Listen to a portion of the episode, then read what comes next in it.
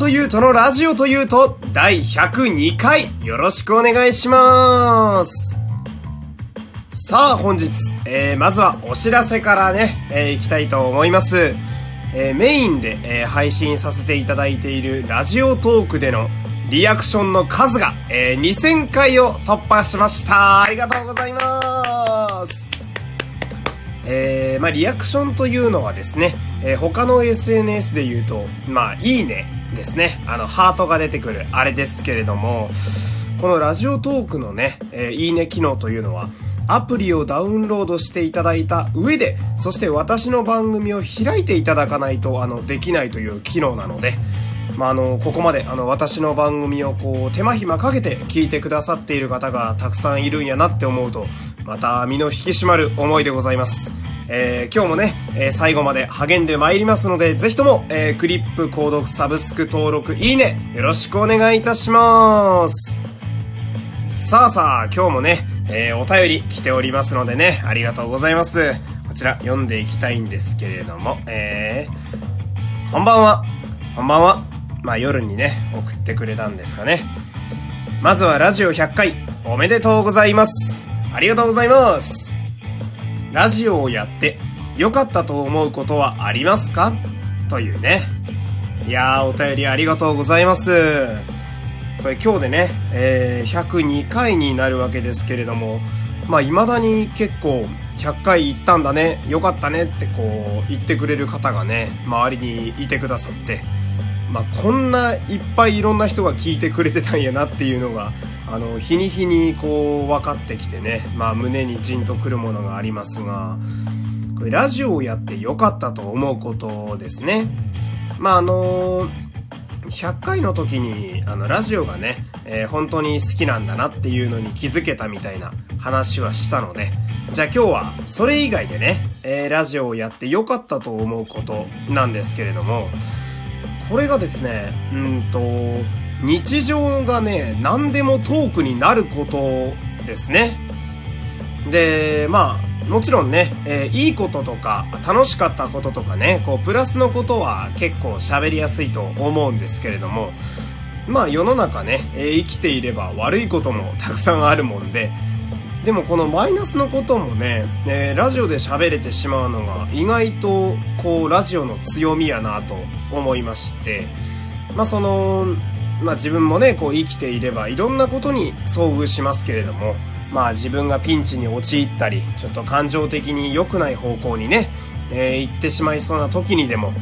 こう自分の後ろにラジオがいてくれるというか、いろいろあるけど、ラジオで喋れるからいいかぐらいで、こう何でもこう広い心でね許せてしまうというか、こうネタになるなら大丈夫かなみたいなところが結構最近多くってですね、なんというか精神衛生上非常に良い生活をラジオを始めてから遅れておりまして、それがこのラジオを始めて良かったことですかね。日々実感する時でございますけれども、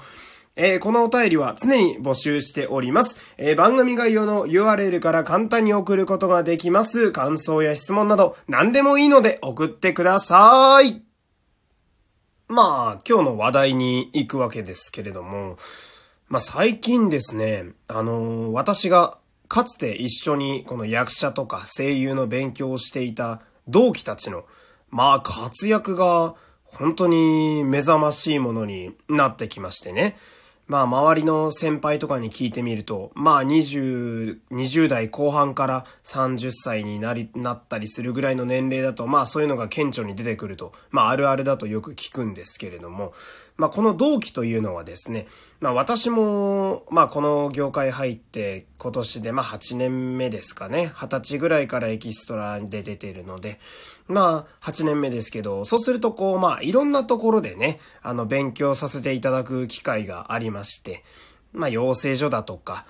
お芝居のワークショップだったりだとか、あとはボイトレのスクールでね、ご一緒した方とか、いろんなところで一緒に、期間学んでいた方々を、私は同期と呼んでいるんですけれども、で、そんな同期たちの中でも、最近すごいなって思う人たちをね、ちょっと今日は何人か紹介したいんですけど、ただ全員ね、事務所大手にいらっしゃるので、名前を出すとね、ちょっと迷惑かかっちゃうかもしれないんで、ディテールだけになってしまうんですが、一番、まず最初に、紹介したい方がね、見てくれ、容姿としては、太っているおっさんみたいな、屋台のおじさんみたいな方で、腹が思いっきり出ていてね、なんかこう、おじさん感が拭えないんだけれども、実は34歳ぐらいっていうやつがいまして、この人はですね、非常に腰が低くて、今でもね、こう、たまーに会うと、こう喋り方が柔らかくて非常に私も癒されるんですが、そんな感じなのに声が、めちゃくちゃこう、いい声をしていてね、こう、洋画とかね、映画の吹き替えで端っこで黒人の声で喋ってそうな感じの、ずっとこんな感じの声なんですけど、この方はですね、今、某有名声優さんが社長を務めていらっしゃる中堅ぐらいの事務所にいらっしゃるんですけれども、実はそこの事務所の所属オーディションで、最後まで戦った相手でして、結果として私はそこは落ちて違う事務所に入り、で、そいつはそこに、通るわけなんですけれども、とにかく毎日、こう、バイプレイヤーで出続けてるようなやつなんですよ。で、主役じゃないんだって思われる方も結構いらっしゃると思うんですけれども、バイプレイヤーで常にどこかで出続けるというのは、つまりいろんな方に、業界の方に認知されているので、実は長く仕事を続けていく上で、芸能の世界だとすごく理想的な売れ方だったりするんですよ。本人はね、どういうあれかわかんないですけども、とにかくそいつはすごく活躍していて、で、また別の方になるんですけれども、今度の方、女性でね、超大手事務所のエースに今いる方なんですけれども、この方は、偶然ね、ボイトレに私が通っている時に、時間と曜日帯が被っていて、で、ちょこちょこね、前後の時間で話したり、近況報告をするような方だったんですけれども、ある日ね、私、アニメのレギュラーが決まりそうなんですって言って、おー、すごいじゃないですか。何ですかって、でもまだ解禁前か、みたいな。そうなんですよ、とか言ってたら半年後に全くそこで見なくなっちゃって。で、ある日本屋を見ていたら、声優グランプリっていうね、声優の雑誌があるんですけど、そこでがっつり出てて、うわー、売れたーと思って。めっちゃ遠くに行っちゃったーと思ってね。それ以来連絡も取れていないですけれども。で、最後にもう一人ね。この方は男性なんですけれども、すごく細身の方でね、ビジュアル系バンドのボーカルみたいな感じの雰囲気、そして髪型なんですけれども、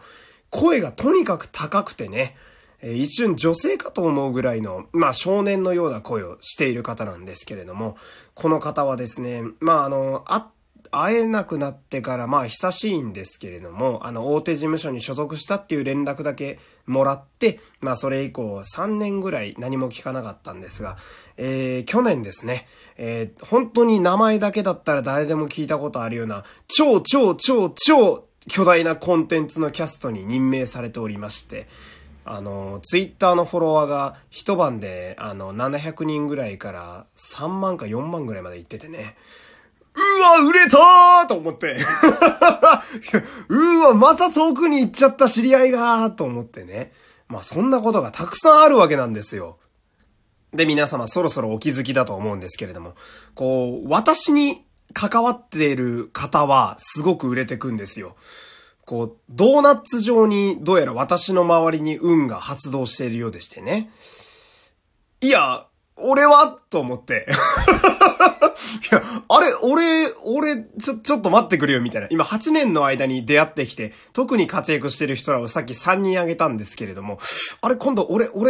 はみたいな。いや、別に嫉妬とかではないんですよ。普通にちょっとワクワクしてて、むしろ彼らが売れていくのは僕にとってはすごい楽しみでもあるんですけれども、いや、俺、マネージャーの視点になってるな、とかちょっと思ったりなんかしてね。でもこういうことを思っているとね、そうか、いや待てよと、次は運が回ってくるのは僕の番じゃないのかとかちょっとね、思ったりするんですけれども、それを言い始めてね、すでに7年以上経っております。困ったもんだよもうっていうね。困ったもんなんですけれども、でもですね、まだ、2020年は今年、7月になりましたけれども、まだ5ヶ月もありますから、まだまだここからね、自分の名を売っていきたいと思う、皆様応援よろしくお願いしますというね、今日はそんな回でした。ではまた明日お会いしましょう。山本優斗でした。また明日さよなら。各種ポッドキャストで配信中。山本優斗のラジオというと。